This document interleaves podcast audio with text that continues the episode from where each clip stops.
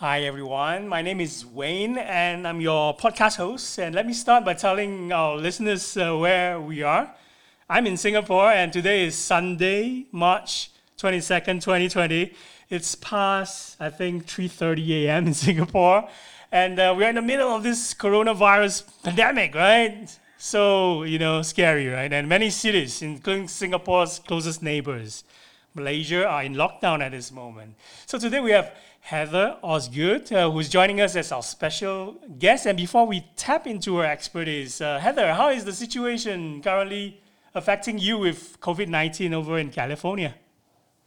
Yeah, so um, as you mentioned, I'm in California. I live in kind of a smaller community in San Luis Obispo, California, which is about halfway between San Francisco and LA, um, right along the coast. And we've only had, I think, like eight cases in our entire county. So there haven't been a lot of um, infections, but everything is um, locked down. We are on, in um, shelter in place mode. I think the entire state of California is, and uh, my kids are out of school for the you know foreseeable future. So I have been working at home for the last four and a half years. So I'm very comfortable in my working environment. Um, you know, from that perspective, nothing has really changed for, for us. But of course, from a business perspective, things have changed dramatically just in the last week. And, you know, I think that everyone is kind of taking the situation hour by hour, day by day to see how it's all going to unfold. And, you know, of course, just hoping that the situation improves on health fronts. Um, you know, of course, making sure everyone is healthy is a top concern. But also for me, I'm looking at the economics of the situation and how the entire world economy is being impacted right now is, um, you know, a little on the on the scary side for sure. But we're we're getting through for sure. So tell us, what are you seeing in terms of how are you acting, you know, as a founder of your own business, as a business owner? Are you doing anything that is uh, different right now than you were doing like two weeks ago? Absolutely. Yeah. Um, so it's kind of ironic because literally two weeks ago, um, my staff and I were in San Diego. We had our first retreat um, as a remote company, and we spent two days strategizing and coming up with ideas about how we were going to grow the company and expand. Um, podcast advertising, which is the industry we're in, has been growing leaps and bounds, which is super exciting. And we're really um, fortunate to be a part of the growth of the podcast industry. Uh, but it is amazing, you know, to know that we had all of these kind of strategies, hopes, ideas in place, and that we're had we're having to put that on hold. So as an organization, we've decided that we are literally not going to do anything but focus on our sales activities. We were in the process of um, updating our website, and we have put that on hold. Um, we are really just running, I would say, in a mode of making sure that sales is the most important thing on um, our agenda. Of course course, cash flow management is also super important for us. And we are looking at the types of businesses right now that are going to really profit from advertising.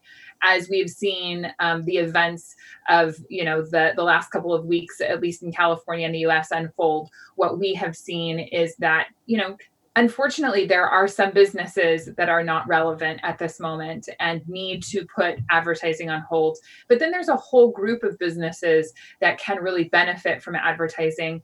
And we still need services. We still need to buy products. We still want to buy products as um, a consumer society. You know, we are interested in finding those companies that can help us through this difficult time whether it's actually purchasing a product whether it's looking you know at a piece of software that's going to help us operate now as the workflow as the workforce has moved um, into these home situations where people are working from their homes. So yeah, it's been really interesting, but also feel super blessed that I have a team that is um, willing and interested in helping, um, you know, buckle down and get us to where we need to be as a company. That's great. And from a mindset perspective, um, uh, it is so easy to get sucked in into the media, right? Especially the negative mm-hmm. news right now and the fear mongering that are really coming in droves. So, uh, of course, the financial impact. I think you've touched a little bit on that as well just now. Uh, uh you will be affecting so many, you know, people and their families as well in different ways, and hurting people in terms of uh, mindset, right? Would you talk about maybe limiting your media consumption? Uh, how important is that for you right now and your well-being right now?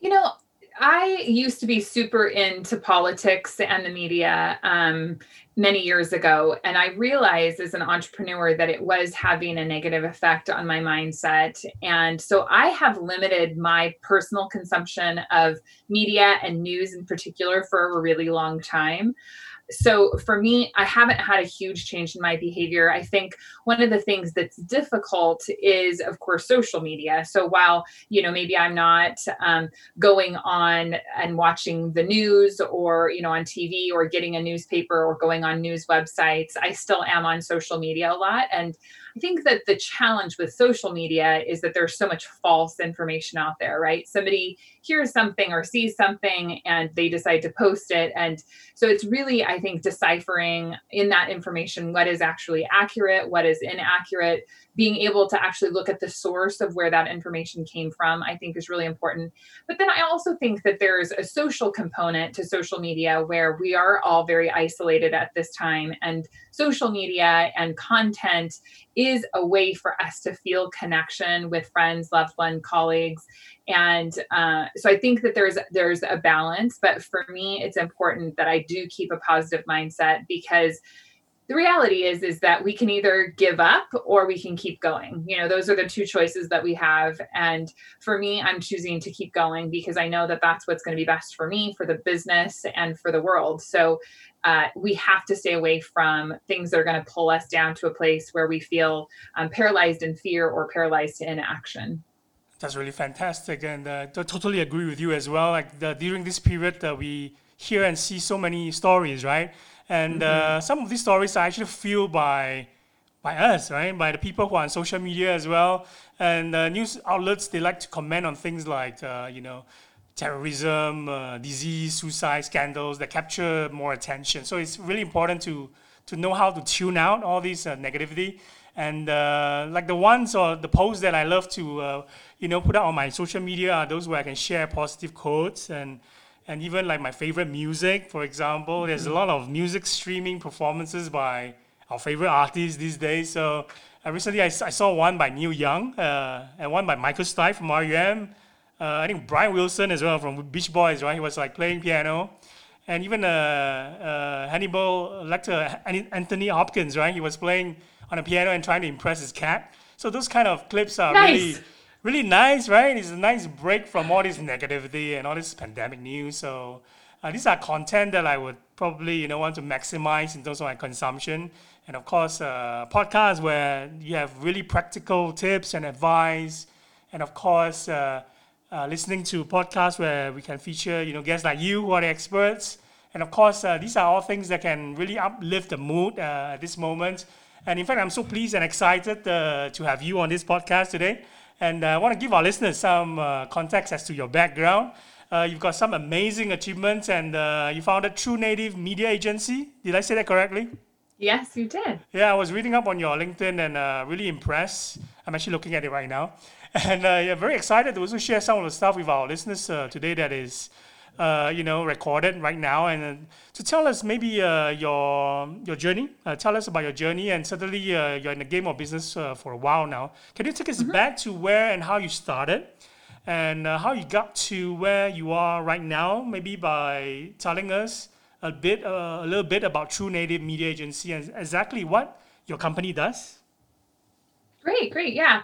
Um, well, I'll just give you um, a quick overview. I started my career in advertising sales. So I actually started in radio ad sales um, and then moved to newspapers. And um, I worked a ton with small business owners and marketing agencies and um, found that, you know, it was just a great environment. I loved sales and I loved being in the media. Uh, and then I moved to starting a trade show production company. So moved from selling physical ads to in-person marketing with trade shows and um, owned a company with a partner for almost 10 years, and that was a wonderful experience.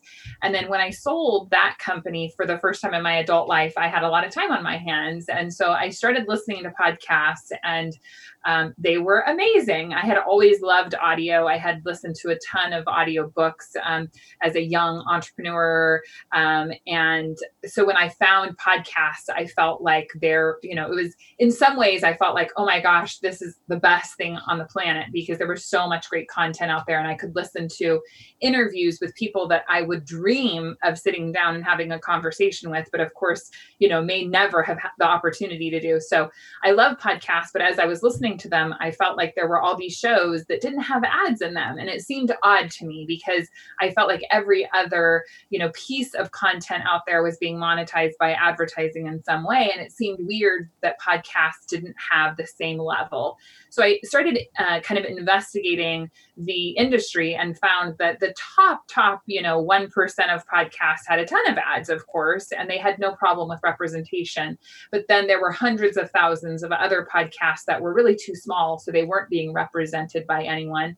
So I founded True Native Media in January of 2016 to help kind of mid-level podcasts. I, I thought, you know, if you've got an audience of 10,000 people, that's an audience that's worth serving with ads. So I, I founded the company to help those podcasts and now it's been over four years the industry has grown along with true native media and it's just been a ton of fun to be able to help podcasters and content creators as well as advertisers we're going to deep dive into that area later on. Uh, but before that, can you tell us a little bit about the pandemic news, right?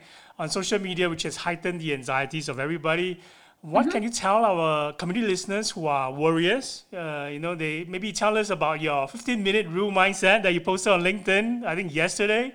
I saw that and I captured my attention totally, you know. And uh, of course, uh, your this uh, 15 minute rule mindset has helped you, of course and I think it will also help us to manage anxieties and also make maybe transformational change with our business and, and life. So your answer will definitely help those uh, you know who are about to give up uh, mm-hmm. and help them to keep focus you know right now on the more important things, of course, uh, especially for those people who are who feel un- overwhelmed and desperately they need to put themselves back into a positive mindset and gain control back. So tell us about this strategy. Yeah, thanks for asking about that. Um, I I posted on on LinkedIn, and totally the case is that I was raised by a warrior. You know, I love my mother to death, but she was a warrior, and subsequently kind of taught my sisters and I how to worry in many ways. So it's uh, something I have really struggled with in my life. And a couple of years ago, I stumbled across this 15 minute rule, and the concept of the 15 minute rule is that you are only allowed to worry about things that are going to happen in the next 15 minutes.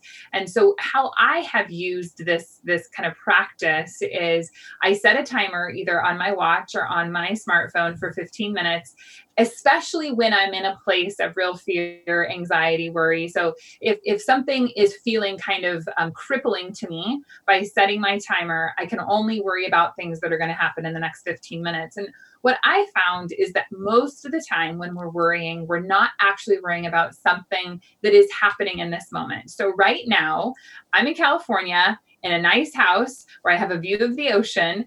It's 72 degrees in here. Uh, you know, I've got this wonderful computer that I'm talking on. I've got a house full of food. No one in my family is sick. Um, I've got a business that is in many ways thriving, and I have nothing to worry about. So, right now, in this moment, I am totally safe, happy, healthy, and I need to focus on that. So when I set my timer for 15 minutes, I can only worry about those things um, as opposed to what's going to happen in the economy. What happens if all the advertisers we have cancel? What happens if I lose my business and I go bankrupt and everyone dies, right? Which I think is something that we have, you know, a lot of people have this the apocalypse. catastrophe thinking. Exactly. Like it's all going to happen. Um, so by setting your timer for 15 minutes, every time Uh, that thought creeps back in, you have to say, okay, that's not happening right now. I can't worry about that. And then what I found is at the end of 15 minutes, if I'm still feeling in an anxious place, I set my timer for another 15 minutes and I think, okay, I can only worry about these things for the next 15 minutes. And eventually, what happens is it helps quiet your mind. And for me, the most important piece is that it helps you to live in the moment. You know, it's one of those things that for so many years I had read be in the present moment, live in the now. And I used to think, how? Like, how do I do that without thinking about the past or projecting into the future? And when you're able to just be in the present, it really does help in so many ways. And I feel like the 15 minute rule allows you to capture that present moment, which for me has been really life transforming This is fantastic, and uh, it's such a good hack as well. So uh, something that I think uh, we should all uh, share that 15-minute mindset uh, rule uh, on all social media platforms, so that you know we can balance out all the negativity and all the mm-hmm. pandemic news that are really causing so much anxiety right now. So, do you believe that fear is causing more damage than the actual virus itself? and of course, uh, you know, uh, we what we need to do is not to allow this to spiral into like a massive uh, catastrophe, right? So, mm-hmm. of course, uh, we also are predicting that uh, because of the recessionary climate, there'll be like less employments, and of course, it will lead to even less spending as well. Fewer people are able, you know, even able to pay rent, you know, and uh, there are may- maybe more rounds of cuts as well. So uh, maybe could you tell us about uh, your business specifically? Uh, I want to know exactly uh, what you think. Are you training, or are you hiring, uh, or are you learning and earning? Uh, what's exactly you know the, the, strategy for your business in these turbulent times? Mm-hmm. I keep going back to 2008. So I was a business owner in 2008 when the you know kind of Great Recession hit and it was scary you know it was not a good time. We had um, a home and garden expo so we were working on putting together all of these you know home housing professionals and the housing market just disintegrated and it was a difficult time. I think one of the differences between 2008 and what has happened here with um, the pandemic is that literally this has happened in the course of a week or two. And so it has been very, very quick, whereas in 2008 it was more drawn out. But I keep going back to other times in history where either I personally have experienced hard things like in the recession and what I did to get through that time, um, or going back to, you know, depression era, see how people got through those times.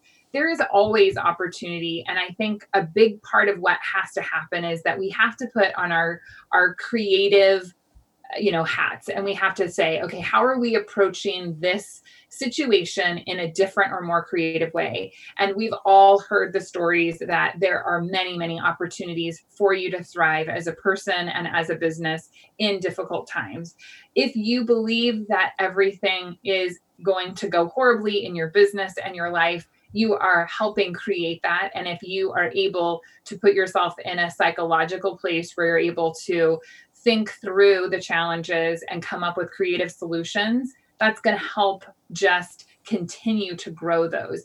I think, especially when you're a leader, it's so important for you to come to your team with a positive mindset. If you come in doom and gloom, everything is, you know, going bad, that's going to project all of that negative emotion onto your team and it's not going to help you in any way. So I want to be a realist. I don't think that it's valuable for you to hide and pretend that everything is all rainbows and hearts, but it's important for you to approach any situation as a problem solver and as a creative thinker we need to manage our money closely. So that I think is first and foremost is go through your finances and see do you have excessive spending somewhere? How can you cut back? So I do think that it's important to be very very mindful of how you're spending your money. And then I also think and I believe that every organization should be a sales driven organization. So how are you propelling that sales driven climate in your business is really important. Um, before this um, hit, we were in the process of hiring a salesperson and an account manager. I spent a large part of last week interviewing 30 people for that position. And um, I would be lying if I said that I was not concerned about moving forward with new hires at this moment. So that is something that is on the top of my mind constantly is should I move far forward with hiring new people in a climate like this? And the answer is is that I am proceeding with caution. I will not be making any job offers tomorrow. Um, that being said, I know that at some point we are going to need to hire to grow the company, and I will be hiring, um, hopefully sooner rather than later. But also, it's important for me to be very um, vigilant in how I am preserving the overall value and strength of the organization. So I really love uh, some of the words that you mentioned, like uh, opportunity, you know, creativity, and trying new things. And I think the next question is an area where you're an expert in and uh, you're in the best position to answer. Uh, let's talk about things uh, that businesses can embark on uh, during these challenging times, and especially when it comes to podcast advertising, right? So, how how will businesses how should they leverage on the power of podcast advertising? And uh, we know that huge shows, you know, like Joe Rogan Experience, or even mid to small level shows like mine, CMO Asia podcast. How does uh, podcast shows like this? How do they help uh, advertisers? Uh, is it the first step uh, for creating successful campaigns as well? And uh, it's great idea or strategy to pick maybe a variety of podcasts. what strategy is best? Mm-hmm. Yeah, that, that's a really good question. I think it's important for marketers right now to think about their costs, right? So, as I was mentioning, uh, you know, it's important to pay attention to your budgets and your bottom line. And TV production for ads is very expensive, um, and many other forms of advertising include a large production cost. And one of the real values that podcasts bring to the table right now is it costs you nothing to produce a podcast ad.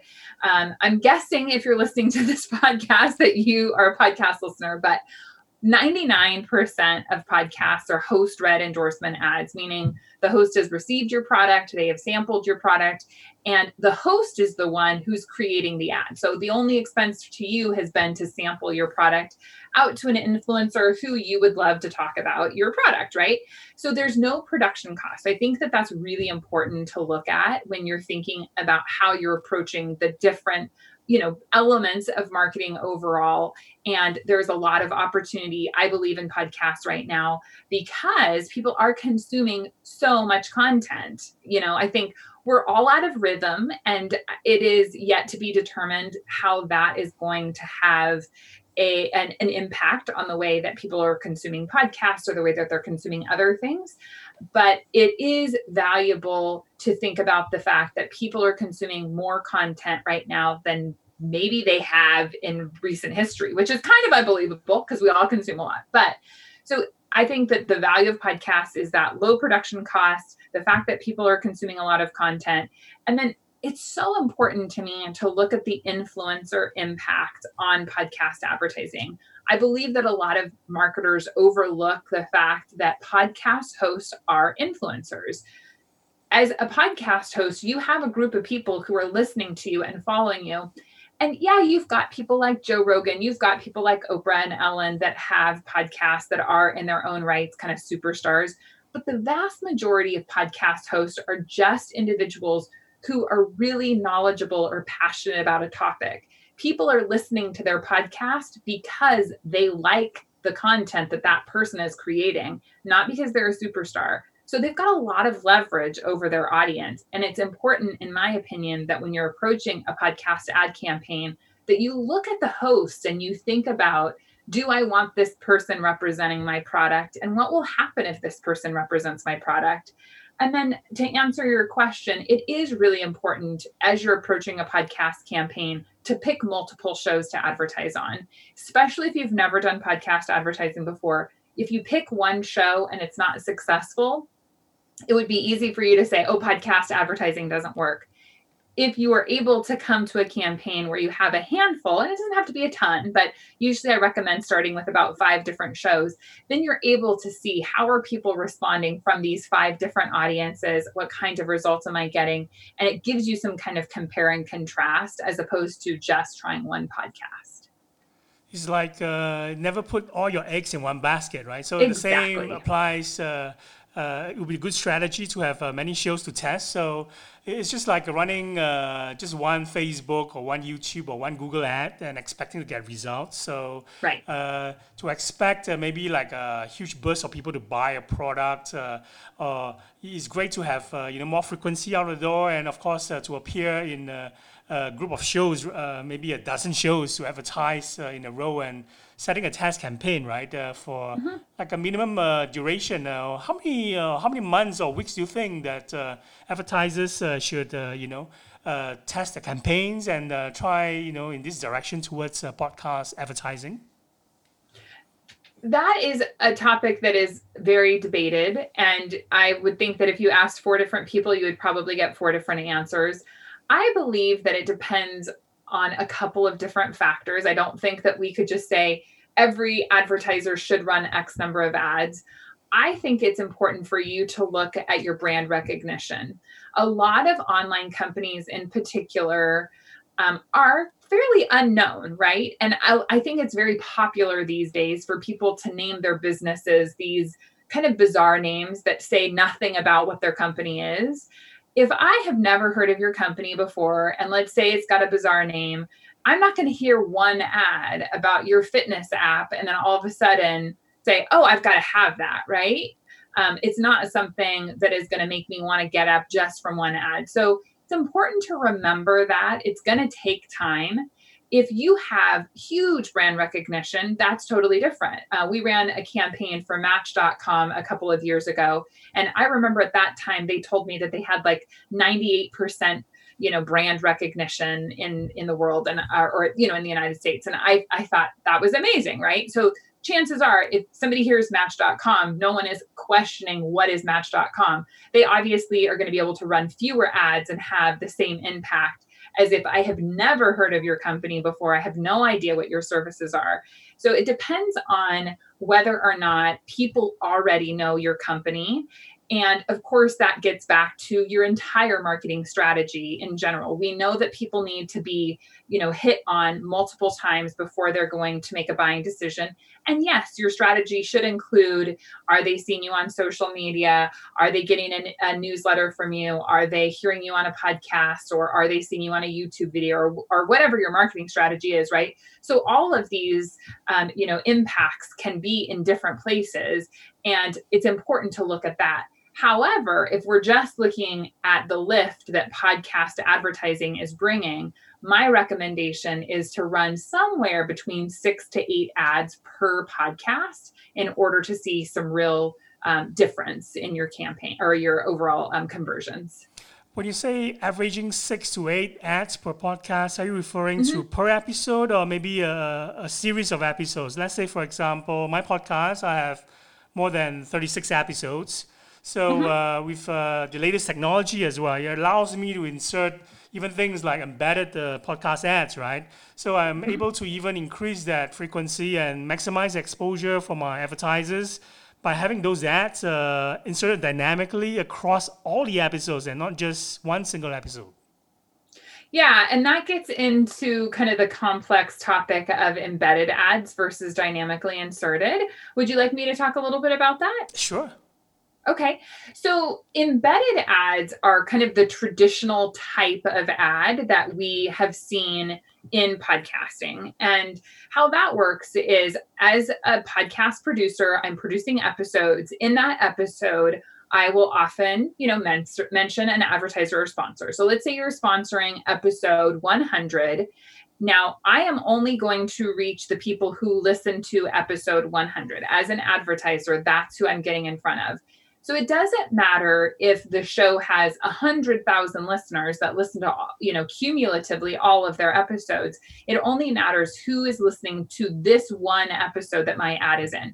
So if we're talking about six to eight ads, typically what that means is that I want to be in six to eight different episodes if we're running on an embedded basis. The value of embedded ads is typically they're priced on a per month basis. So let's say in an average month, a podcast gets 10,000 downloads or listens per episode in a 30 day period. That means I'm reaching about 10,000 different people. And, you know, that's great. And I'm paying for how many people are in that 30 day period.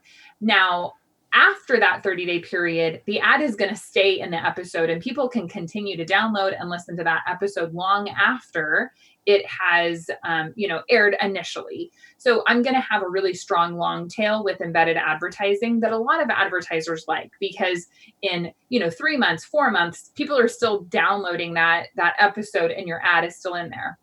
Um, dynamic ad insertion allows you to reach an entire audience. So how dynamic ad insertion works is let's say like you had mentioned you said you had 35 or 36 episodes so far Uh, so if we were going to be doing dynamic ad insertion, how that would work is every single episode would have an ad marker within the episode telling the computer where to place an ad.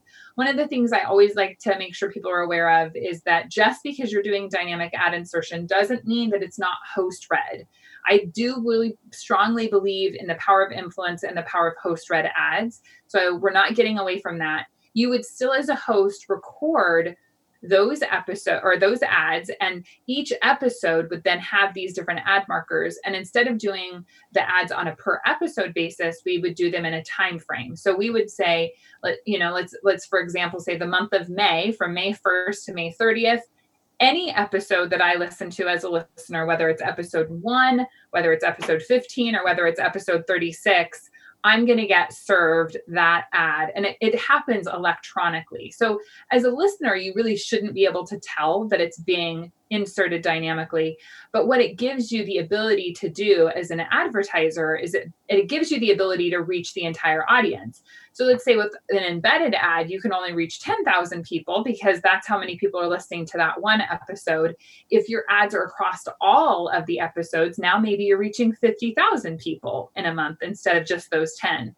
The other thing that's really nice is that you have the ability to have control of your creative. One of the downsides of having an ad that lives in a piece of content indefinitely is how long is that ad really relevant? You know, when is the messaging going to expire, right? When is the offer going to expire? Maybe you're not even selling that product anymore. And it, it's so valuable to have your messaging be current so you can reach a lot more people with dynamic ad insertion and you can have your message be time bound, which is really valuable. This is great. Um, the next question that our community listeners, especially the CMOs who are tuning in, they, that they always find interesting, even uh, for my own advertisers and my sponsors for my show, um, they consider podcast advertising and online channels uh, opposed to offline channels. What's your hot take on why advertisers uh, decided to put podcasts uh, in that category? And not just for the sake of uh, diversifying marketing spend, and given the fact that advertisers they do so much uh, on social paid ads, right? So, uh, what makes them say that podcasts seem like a good place for them, and they want to head towards that direction? So what you're asking is why should out of all the choices they have with the offline and with online with digital, what would make somebody choose podcast advertising over something else? That's correct. There are obviously lots and lots of different places that you can place your ad dollars. A couple of the things that I think are super important about podcast ads, as I've already mentioned, I really believe hosts are influencers. And I think that we don't put podcast advertising in the influencer category often enough. So for me, that's top number one. Number two, when you look at time spent listening to a podcast and compared to like how long people watch a video, even like, you know, the live videos that are on social or on YouTube, it is crazy. People listen to podcasts for so long. So that engagement level is really, really high. The other thing that I think is so important and valuable about podcasts is nobody ever stumbles upon a podcast. You never tell yourself, oh my gosh, how, how, how, did I end up listening to this podcast? It just started playing. How many of us have been on YouTube or on Instagram or any other social media. And all of a sudden we're like, why am I watching this cat? Like, how did I even get here? You know, I mean, that happens so often.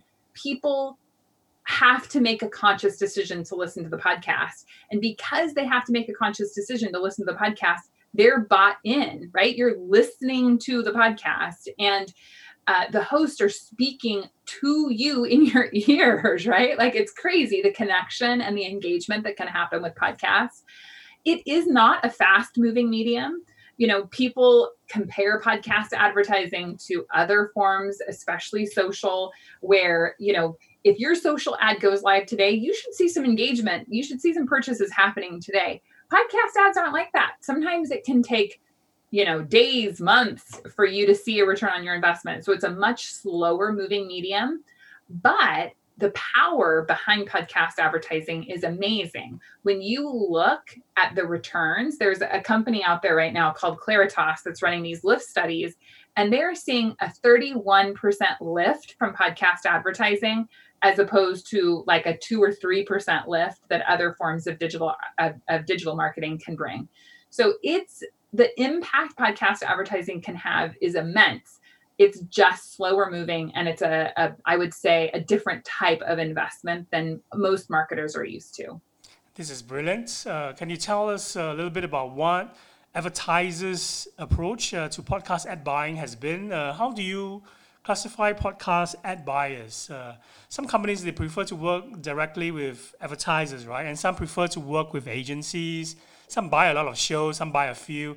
What has been the trend that you observe uh, before this COVID 19 happened? And uh, any difference in approach you would expect after normality resumes? Yeah, so there are a handful of direct response agencies that specialize in podcast ad buying. Um, of course, with any new medium, direct response is going to be the core of the advertisers. And so we see a ton of that right now where advertisers do offer a promo code, a unique URL associated with an offer to really help track results. And the direct response agencies are very good at that. And if you are thinking that you would like to invest heavily in the podcast space, I would recommend that you think about working with one of these agencies because they have a ton of experience. They also can help guide and direct you. And we represent podcasts and connect them with advertisers. These agencies really represent the advertisers and the companies. Um, we work closely with them. And if you are thinking that you want to spend, I would say probably upwards of a hundred thousand plus on podcast advertising, I would recommend talking to one of them um, because they can really help guide you. If you are not thinking that you want to spend at that level, then I would recommend that you talk to a company like True Native Media, where we are able to connect you with a handful of podcasts. One of the challenges in podcast advertising is that there are now latest I heard there are 900,000 podcasts. I'm sure after we get to the other side of this COVID 19, there's probably going to be another 900,000 that are added. So exponential um, is, growth, yeah. yeah. yes, the number is growing. Um, I heard a couple weeks ago that there's like 2,000 new podcasts that are coming online each week. Um, who knows how accurate that is, but there are lots and lots of podcasts out there. So if you are trying to decide where to advertise, it can be really challenging. Um, podcasters, for some reason, can be really difficult to get a hold of.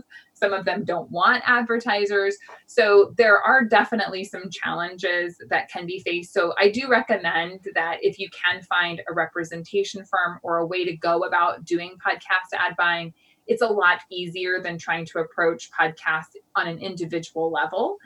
Um, in terms of you know how podcast ad buying is done and how I have seen it it you know work and how I expect to see it work, I really don't think it's going to change too terribly much. I think that um, those who have seen success in the space are going to continue to invest and um, yeah, I, I believe it'll continue to grow. That's great. And um, do advertisers like that? For example, my show, yeah, CMO Asia mm-hmm. podcast. Mm-hmm. Uh, I always have repeat advertisers. You know, it's like from episode one to episode thirty.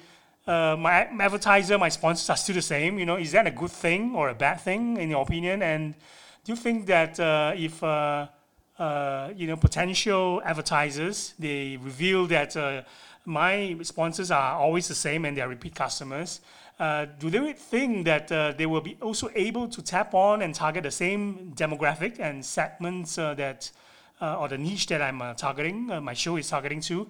And does it generally tell, you know, or give them a rough sense of, of whether or not to go with my show or even a larger show like Joe Rogan Experience, for example, which obviously costs a bomb, right? And mm-hmm. so, what's your hot take on that? So, in terms of whether or not um, repeat advertisers are valuable. I think certainly from a, a, podcaster's perspective, repeat advertisers are super valuable because you know you've got someone that you can count on. I think in terms of an advertiser, if you are looking at how often should you advertise on a show and for how long should you advertise on a show? That question can vary again depending on your company but really also depending on your goals. What kind of goals are you trying to accomplish with your campaign? And if it is brand based then I would say advertise for as long as you want to advertise because you are creating brand recognition. One of the things that's nice about podcasts is, especially in a case like your show, you're actively out there growing your show and growing audience. And so you're not going to be reaching the exact same people over and over. As your audience grows, you're going to have new listeners. So they're going to be reaching new listeners. I would recommend if your advertisers are looking um, to get a better uh, you know specific direct return on their investment that it is important to vary the talking points. Because as listeners how many of us have heard the same ad over and over again? We're like okay i know what they're going to say. I'm just going to fast forward through it. So it's important as podcast hosts that we're really creative with our ad reads and that we're setting them up in a way that people are interested in actually listening to them. And from an advertiser standpoint, it's really important that you give the host new content you know new ad content to think about. They they can't make a brand new ad read if you're giving them the same stuff over and over. So it's important to make sure that you're updating your talking points on a regular basis so that you can get new information out in front of your audience uh, so that's important. And I'm sorry, I forgot the last part of your question. I feel like there was something I missed in there. Like, uh, for example, uh, having uh, these uh, uh, revealing, you know, repeat advertisers and targeting the same niche audience, is that a good thing or a bad thing in general?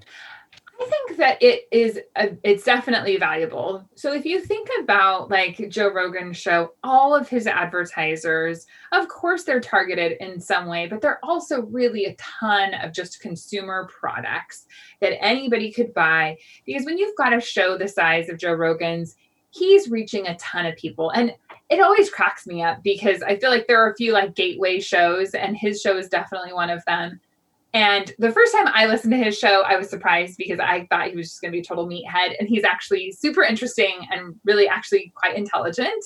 Um, but he reaches a ton of different people. And I'll talk to, you know, marketing, um, you know, executives all the time who say, oh, yeah, I listen to Joe Rogan. And I'm like, you're a 30 year old woman. That's your favorite show, you know, but he reaches a ton of different people. So all of the advertisers on his show are really going to be pretty broad based because of the types of you know listeners he's able to deliver when we're looking at these like specific niche audiences there's a lot more power in that. You know, with a show like yours where you're specifically targeting CMOs, there's a lot more power in the audience that you're delivering because it is so targeted.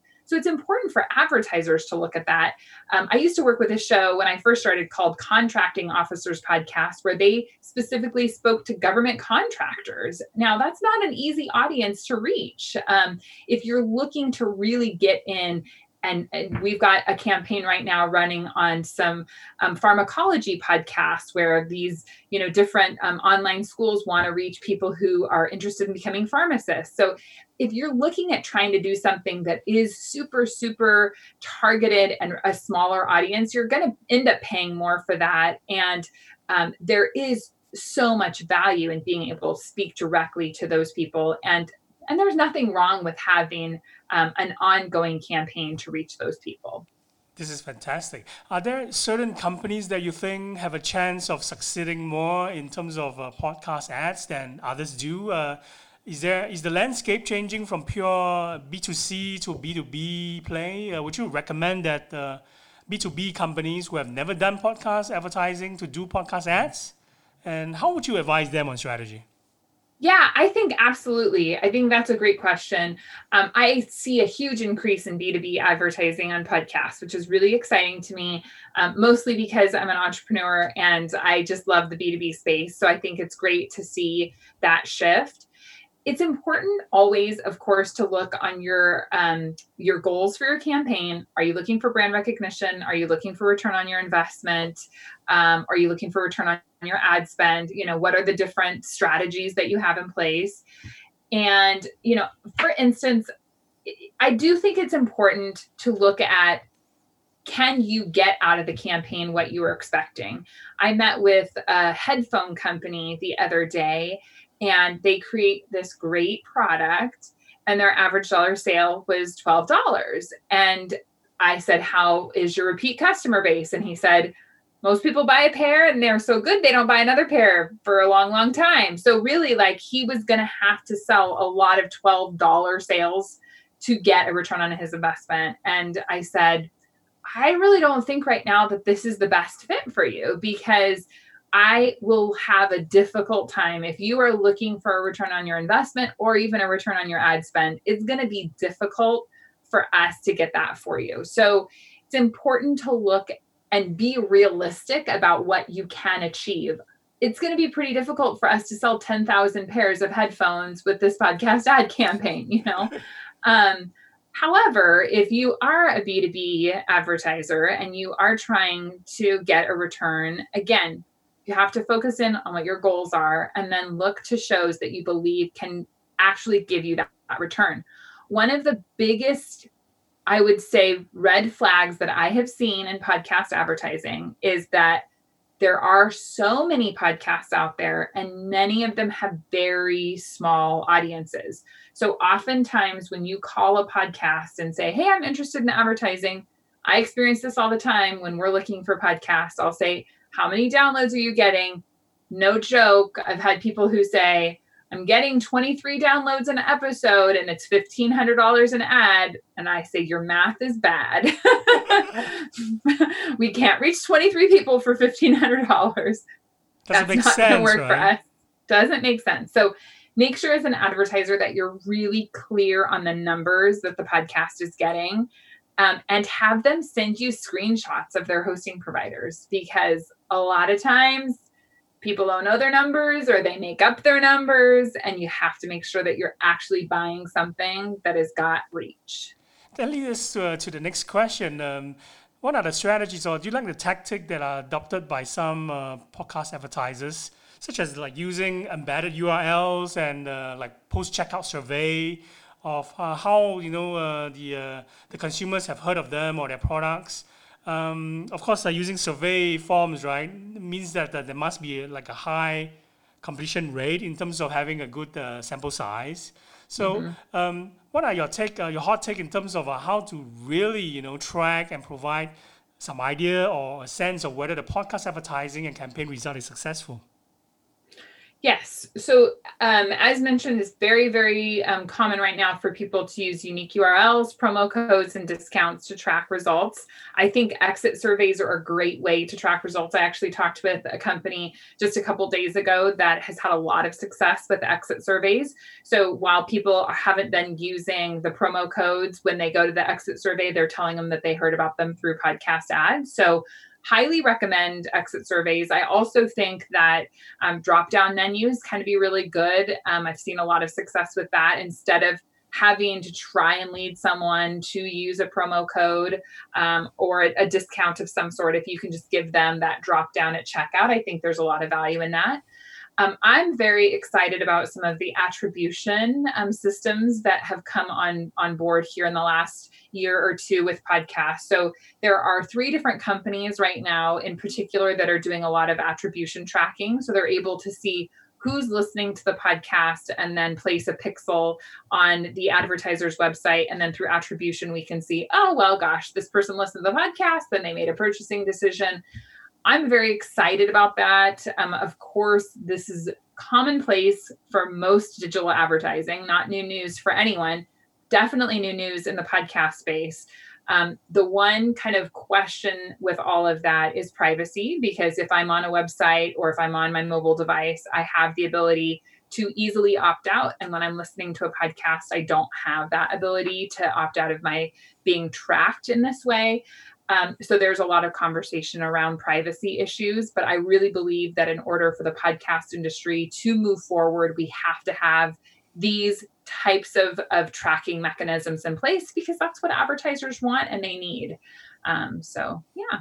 I think this uh, will benefit uh, the whole uh, ecosystem uh, as well as for the content creators, the podcast hosts as well. So if we have uh, stats that are reliable and uh, advertisers can trust, so we're able to promote ourselves or even charge more, you know, and and really uh, really uh, show our advertisers that we provide uh, we're providing them really premium service and high quality leads that leads to conversion. So my next question will be on in terms of the split of the uh, distribution or the mix of the uh, shows that uh, advertisers should focus on. Uh, is there like a 80-20 split or 50-50 split in terms of like maybe spending more on core proven shows or maybe the rest on test shows? What would be the ideal mix for that? That's a great question. I what I recommend is that a lot of times people focus on the types of podcasts that they're going for and they really look to make a content match. And there's nothing wrong with making content matches, right? So let's say I um, started a new CRM and I'm looking to reach sales professionals. There's nothing wrong with advertising on sales podcasts. There's a ton of them out there, right? Um, but I also think that it's really valuable to look at targeting the right person. So, um, where else could your listeners be? So, my recommendation is that you start with a core show so that you do have that content alignment and you know for sure that you're reaching your target audience. And I would put about 80% of my ad spend in that. And then I think about 20% of your ad spend should go to test shows and looking at where else could these people be? Are they listening to motivational shows? Are they looking listening to exercise shows? Are they listening to true crime? Are they listening to comedy or politics?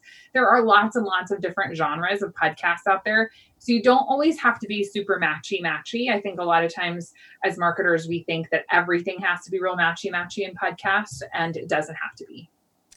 This is brilliant, and I think we have just crossed the one hour mark. So uh, maybe uh, speed things up a little bit uh, and uh, end uh, the show with a speed round of questions. So are you ready? okay i'm ready Let's go. Who's your favorite CEO? oh my favorite ceo that's a really hard question um Don't overthink your answer. So tell us quickly. quickly. My favorite CEO is, I should know her name, and now I'm blanking on it. The woman who started Spanx. What's her I love her. yeah. Um, I can't remember her name, but I love her. Favorite marketer. My favorite marketer, Mark Schaefer. what are the best five podcast advertising resources that you recommend? The five best podcast advertising resources. I would say definitely check out my LinkedIn for all my videos because there's a lot of resources there.